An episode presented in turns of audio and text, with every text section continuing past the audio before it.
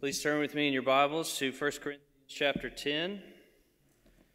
1 Corinthians 10, we're continuing our slow and systematic study through this letter from Paul to the Church of God in a Greek city called Corinth. Tonight we'll continue our series in chapter 10 in particular. If you will remember, Paul is in the middle of an extended argument that has arisen over whether or not Corinthian believers could eat meat that had been sacrificed to the false gods in pagan temples in Corinth. Paul's basic argument was that the false gods really are nothing and meat is just meat, so you're free to eat the meat if you want, or you're free to abstain if you want. And this is his general principle that applies to anything not explicitly condemned in Scripture. If it's not necessarily unlawful, then you're not bound in the matter. But he doesn't just leave it there. In our passage tonight, he gets to what appears to be a foundational problem for some of the Corinthian believers who wanted to partake of the pagan temple meat. As we'll see, the issue is not the meat. The heart of the problem is a problem of the heart. The problem wasn't merely that they were hungry and they wanted some food, and the temple meat was a way to satisfy that. The problem was deeper than their belly. The problem was at their core, at the level of desire. The problem was a problem of idolatry. And when there is a heart level idolatry, we will see that there are all manner of wicked fruits that flow from that. But let's get let's begin by reading our passage. I'm going to read 1 Corinthians 10, 1 through 14. But we'll only focus on verses 6 and 7 tonight. Hear the word of our Lord.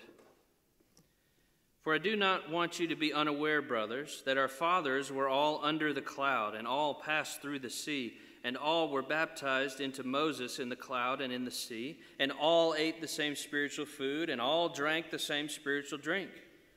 For they drank from the spiritual rock that followed them, and that rock was Christ.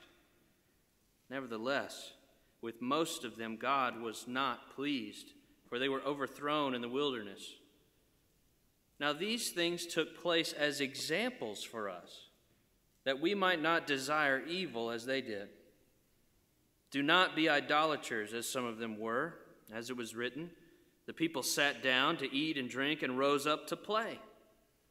We must not indulge in sexual immorality, as some of them did, and 23,000 fell in a single day. We must not put Christ to the test, as some of them did and were destroyed by serpents, nor grumble, as some of them did and were destroyed by the destroyer. Now, these things happened to them as an example, but they were written down for our instruction, on whom the end of the ages has come. Therefore, let anyone who thinks he stands take heed lest he fall. No temptation has overcome you that is not common to man. God is faithful, and he will not let you be tempted beyond your ability. But with the temptation, he will also provide a way of escape that you may be able to endure it. Therefore, my beloved, flee from idolatry. Let's pray. Holy Father, we come to you in need. We see the commands. We see that we are to flee immorality and idolatry, Lord. And we need your help to do it. We need help. We need the help of your Holy Spirit. We need the, the wisdom of Christ Himself. We need, we need the gospel. The good news that you give your people new hearts, and from that position of new hearts, new proper desires, Lord, we can actually free, be free from idolatry. I ask that you would do this through your word tonight. In Jesus' name, amen. Last week we noted a first point in this series, in this passage from verses 1 to 5, that Paul wants us to see the Old Testament experiences as an illustration. Their experiences were meant to be an illustration for us. He mentioned the cloud and the pillar and the sea and the rock, all of which reference the Exodus story and the subsequent events from Exodus 14 to 17. But tonight we'll move on to a second section, verses 6 We'll make it through seven, and we'll see the examples Paul gives as a warning. The Old Testament examples given as a warning. Look at verse 6 again. Now, these things took place as examples for us that we might not desire evil as they did. He says something similar in verse 11. Now, these things happened to them as an example, but they were written down for our instruction. God made sure that these stories were preserved in Scripture so that future believers would have examples, both positive and negative, of what to do and what not to do. And Paul is reminding the Corinthian believers of these stories for a purpose, which he explicitly states in verse 6 that we might not desire evil as they did. The NIV renders it that we might not have our hearts set on evil as they did. But I think the old King James gets to the nub of the issue when it says that we should not lust after evil things as they also lusted. The issue here is not merely one of desire, nor even intensity of desire. Desire itself is not inherently evil, but desire can become evil when one of two things happen. We can either desire something that is itself evil, or we can desire something that in itself is not necessarily evil, but desire it to a point that we would sin to get it or to keep it. Let me say those two things again, and I'll give us some examples. Desire becomes evil when either A, I desire something that is evil, or I desire something that's not necessarily evil, but desire it to a degree that I would sin to get it or keep it. Now, the first one's pretty clear. If I desire something that's necessarily evil, then that desire is itself sinful even if I don't act on it. If I desire to murder someone, or to steal from them, or I lust after someone, those things are clearly wrong and they stem from ungodly, impure, wicked desires. They are the fruit of some remaining wickedness that is within me. But the second condition is a little more complex. That's when I desire a good thing, but I desire it in a way that I'd sin to get it or to keep it. It's like a single person who desires a spouse. That's a good and godly desire. But if I desire a spouse so much that I would lie about myself to try and get married, or I might steal or try to steal a spouse from someone else, then that's clearly desire gone wrong. It's a disordered desire, to use older theological language. It's a desire that has transgressed into the realm of sinful lust. And we have this temptation all the time. For example, you, you may have a desire for a good reputation, and that's a good desire. Proverbs says that a good name, a good reputation, is better than riches and better than silver or gold. We should all seek to maintain a good reputation. However, if the desire for a good name leads us to then lie about our performance, or to deceitfully embellish my resume, or to fudge the numbers on this form or that report, then my desire to have a good name has led into sinful idolatry. Or maybe we frame an example in a different way. Maybe you desire to be seen as a good parent, which can be a godly desire, but it leads you to be harsh with your children. You're so afraid that they might misbehave in public and make you look bad that you tighten down the thumb screws on them and drive them into exasperation, lest they goof off and spoil the facade of you being such a wonderful parent who has it all together. Any good desire can be perverted. And that's one of Satan's most effective tactics. If he can't get you to desire the wrong thing, then he'll get you to desire the right things wrongly. If he can't entice you to outright sin, then he'll entice you to desire the right things, but in the wrong ways. Back to the issue in Corinth, Paul seems to be suggesting that some of these people were right in their understanding of the issues. The eating of the idol meat wasn't necessarily sinful, but they were actually being led astray through the pagan temple worship. They weren't merely eating meat for their bellies, they were desiring something more. And we can do the same if we're not careful. Consider your own heart. What kinds of desires are swirling around in there? Do you often ask yourself that question? You should. When you find yourself angry or frustrated, ask yourself what it is you're desiring in that moment. When you're fearful or ashamed or depressed or impatient or irritated? What is it that I'm desiring in that moment? The answers to these questions aren't always cut and dry.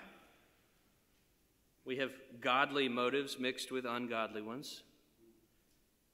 And many times we need the help of other brothers and sisters to see the desires of our hearts more clearly. But the point for us is clear consider your own heart. Proverbs says, Keep your heart with all vigilance because from it flow the springs of life. Everything we do in life, everything we feel, everything that we do, we say, all of it is downstream from the heart.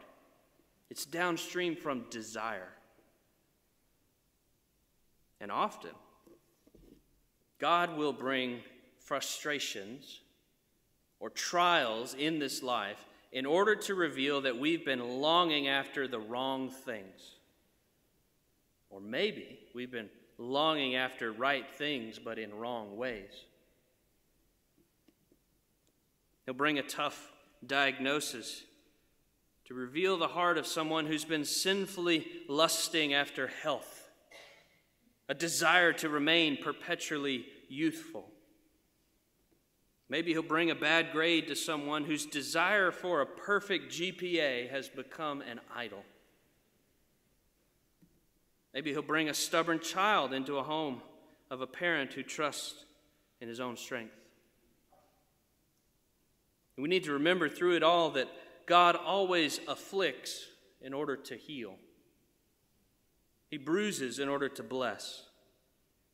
God is a skilled surgeon, cutting to cure not cutting to crush. Scripture says he will not snuff out a smoldering wick, and a bruised reed he will not break. He knows your frame, he knows your condition, and he knows the precise treatment needed in order to expose the root of your heart problem. And that's part of what he's doing in each of these situations, in each of your trials. He's allowing us to see a little bit of what's going on in our hearts. He's exposing a little bit of the root. He's showing us what we had, would never have seen, never have noticed, never have corrected if the trial or affliction had not exposed our heart's desires. See, God, in His kindness, shows us when our desires are out of whack, they're imbalanced. He does that because he knows there's only one thing that is the proper root desire. There's only one thing that will satisfy the desires of our hearts, and that is communion with Him. God in Christ is the only thing that can meet the desires of your heart. Have you thought of that? Every possible good desire finds its ultimate satisfaction in Him. Are you lonely and desire companionship? Jesus is the best friend you can have. His companionship is not limited by time or space or even health. He says in John 15 that greater love has no man than this, that he should lay down his life for his friends. No longer do I call you servants, but I have called you friends. Jesus calls us friends even at the cost of laying down his own life. Or maybe you desire a good name, a good reputation, to be thought of well. Jesus meets that desire too. Listen to some of the names that Jesus gives to his people Beloved, Conqueror, Mine, Lovely, Cherished, Prized, Protected, Redeemed, Saved, Faithful. These are just a few of the multitude of names that Jesus gives to you when you come to Him. Or maybe you desire security.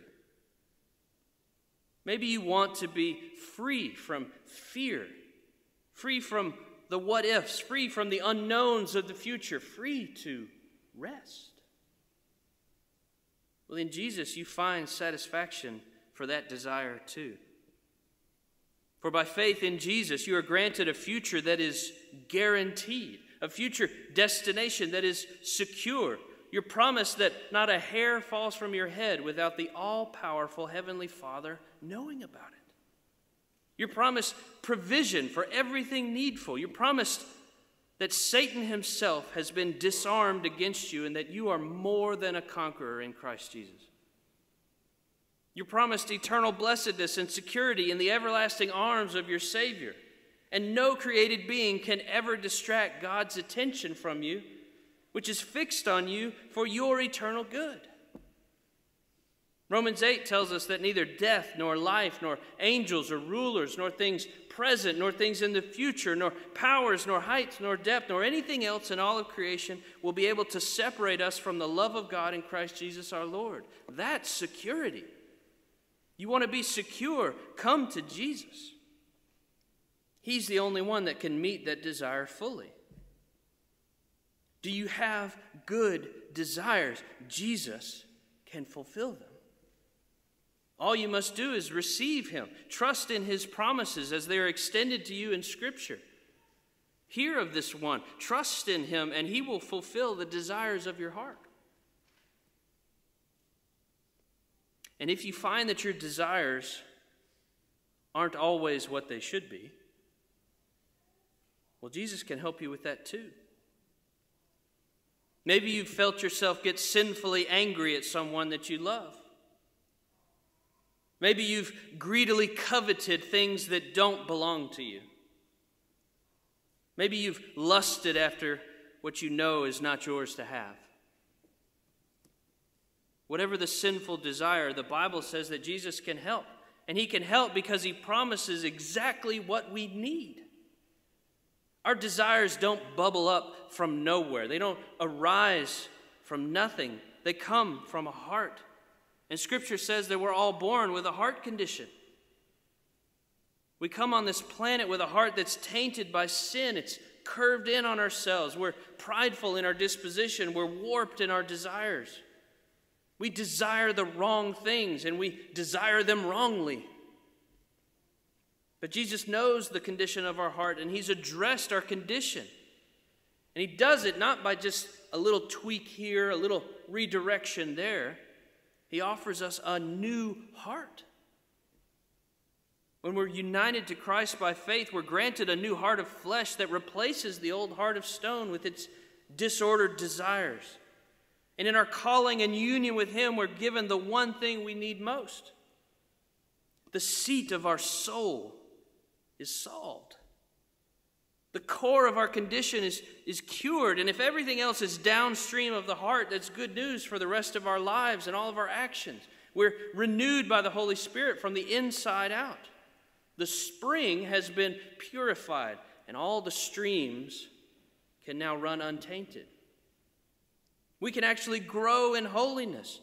And as we grow in Christ and we're led by His Holy Spirit, we'll see that our desires can be redirected in godly ways and can actually be fulfilled. Christ continually reorders our desires to right and godly things through His Word and through His Spirit.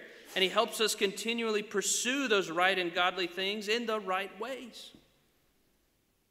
That's another way of saying that Jesus helps to make us holy. Even at the level of desires. And that gives us hope. It gives us a message of hope to give to the world. You see, the world says that your identity is the sum total of your desires. Whatever you want in that moment, that's what you are.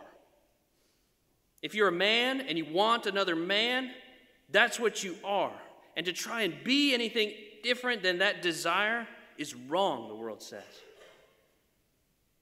If you're a man who desires to be a woman, then that's what you are, and to try and change that desire is wrong, the world says.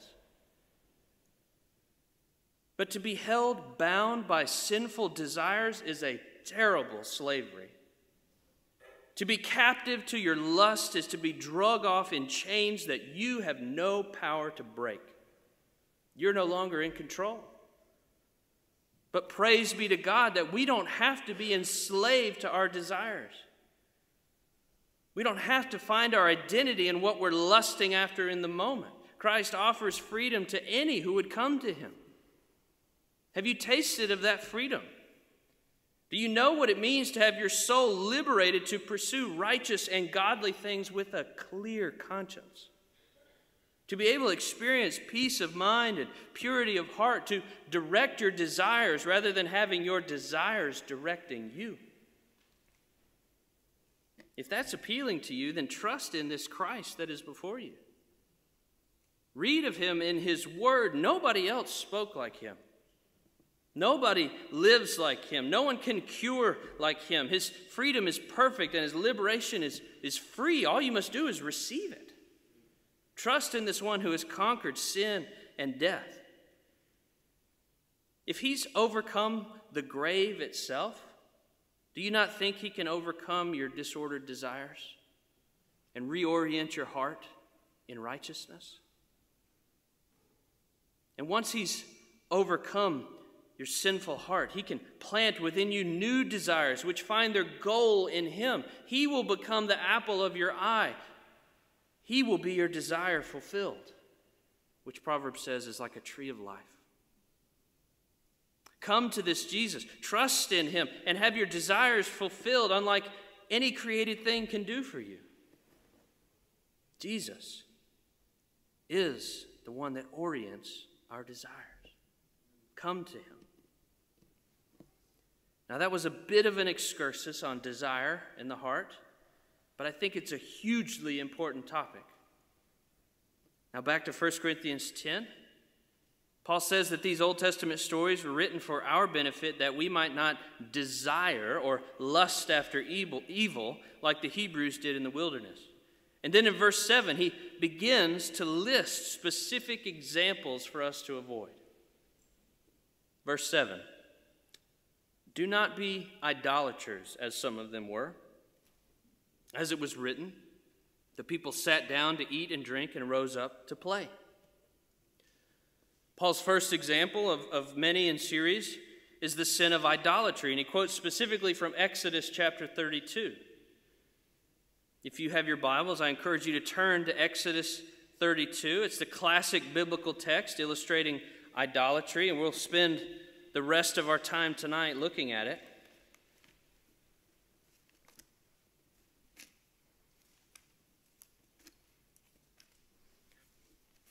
We're after the Exodus, the Ten Commandments have been given. Moses has gone up onto the mountain. Exodus 32, starting in verse 1. And when the people saw that Moses delayed to come down from the mountain, the people gathered themselves together to Aaron and said to him, Up, make us gods who shall go before us. As for this Moses, the man who brought us up out of the land of Egypt, we do not know what has become of him. So Aaron said to them, Take off the rings of gold that are in the ears of your wives, your sons, your daughters, and bring them to me. So all the people took off the rings of gold that were in their ears, and they brought them to Aaron. And he received the gold from their hand and fashioned it with a graving tool and made a golden calf. And they said, These are your gods, O Israel, who brought you up out of the land of Egypt. And when Aaron saw this, he built an altar before it. And Aaron made a proclamation saying, Tomorrow shall be a feast to the Lord. And they rose up early the next day and burnt, offered burnt offerings and brought peace offerings. And the people sat down to eat and drink, and they rose to play. I'm going to take the rest of our remaining time to make some observations from this text, observations about the nature of idolatry, which I think will be helpful in diagnosing idolatrous desires and tendencies within our own hearts. The first observation idolatry deceives. Idolatry deceives.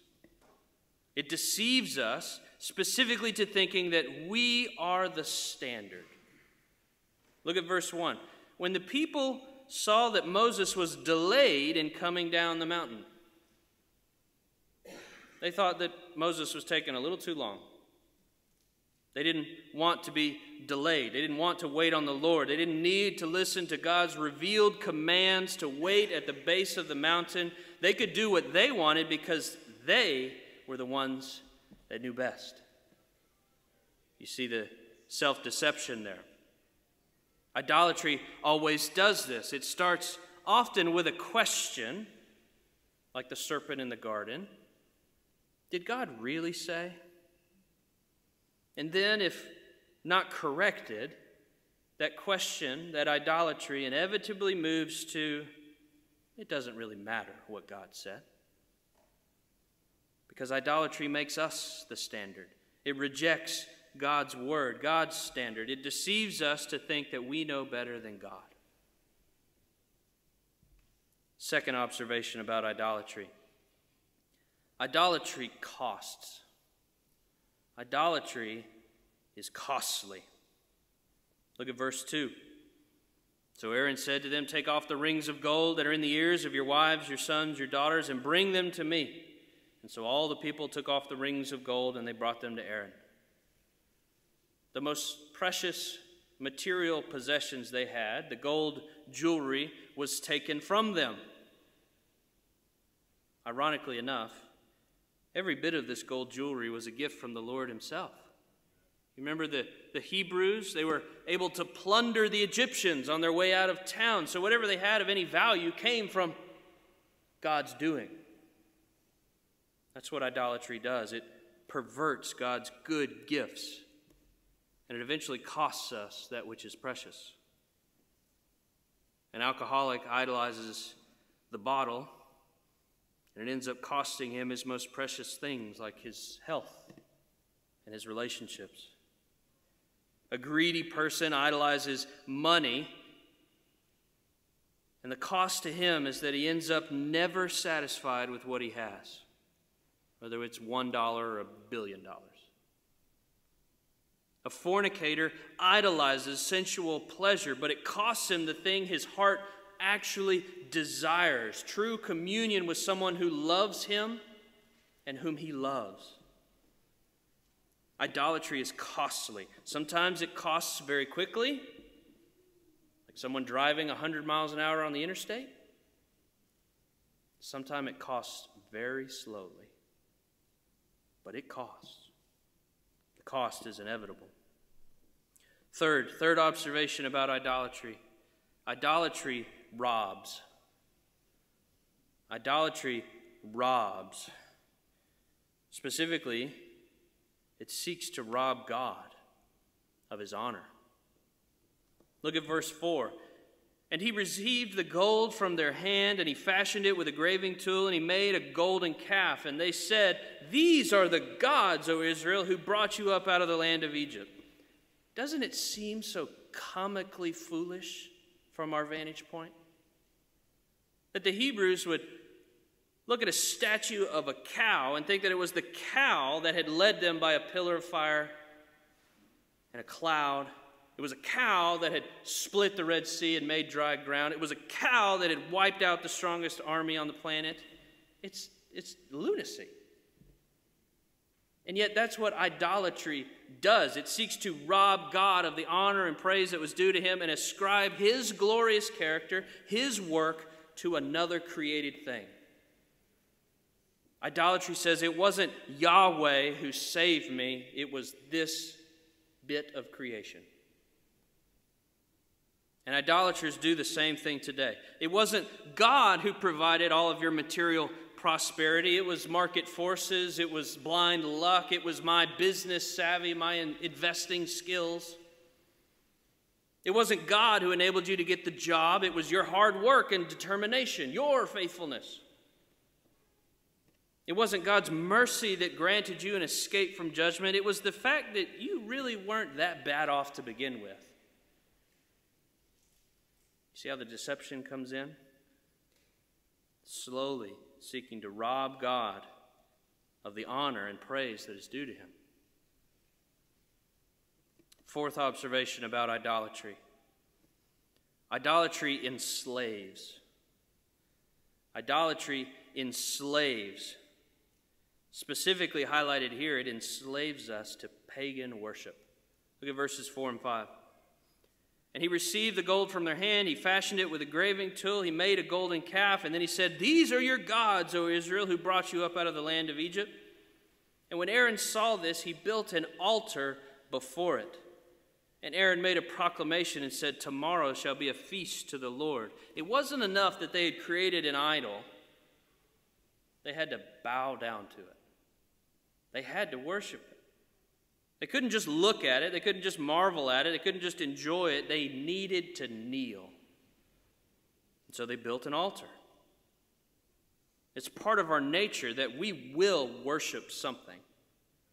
We are worshiping creatures. And when it's not God we worship, then we're fine. We're going to be enslaved in worship to something or someone else. If you worship the idol of money, then you, then you will worship by giving your attention your time, your devotion to making more of it and securing what you already have. If you worship the idol of praise, then you will be enslaved to bow down at the feet of the men whose praise you seek. Your lips will be enslaved by flattery in order to satisfy the God of your own reputation. If you worship at the idol of your own children, then you'll be bound to spend your time and your effort and your money in ways that worship and honor them and their desires rather than spending all of it to the honor of the Lord and to the honor of His desires. Whatever the idol in your life, it will command your praise. You'll be bound to it, you'll be enslaved by it. Fifth observation about idolatry Idolatry pretends. Idolatry pretends. It pretends to be righteous. It seeks to mimic that which is truly holy. See, idolatry always has a moral bar, and it always has a ceremony. Verse 6 They rose up early the next day and offered burnt offerings and brought peace offerings. The cow didn't tell him to do that. Spoiler alert. The Hebrews have done the unthinkable. They have rejected the God who had miraculously saved them. They have instead fashioned a golden statue and ascribed to that statue divine action and divine honor. And now they're waking up early, the text says. They give up their sleep in devotional, intentional exertion towards this charade of holiness. They go before the golden animal statue and, ironically enough, slaughter animals to the statue of an animal. They are in control of and taking the life from creatures in the image of the creature they're worshiping. Do you see the image of futility in that exercise? They're in control of the thing that they're sacrificing it looks just like the thing they're in control of. Gives them the illusion of control, actually. It's also interesting that when someone or when a people reject God, they don't reject all ritual. They don't reject all ceremony. Even pagan idolatry has ceremonies. Roman Catholics have their rites and their extra biblical sacraments. Muslims have their five pillars. The religion of Hollywood has its ceremonies of award shows and sacrifices of allegiance to the God of fame. The feminists in our day have their idol of abortion and their Molech of Planned Parenthood. Even the atheists have their God of human reason and their rituals of allegiance to Charles Darwin or Immanuel Kant or whatever philosopher. But lest we think the problem is merely outside of the church, whole denominations and whole churches can have idolatries too. Recent revelations in evangelical churches and corrupted leadership has made that clear. Backroom glad handing, political posturing, domineering leadership, influential kickbacks are sadly found in the church and in denominations just as much as they're found outside of the church. And that's because idolatry isn't just something for the Canaanites out there. Idolatry is an inside job. And the Hebrews illustrate that well for us.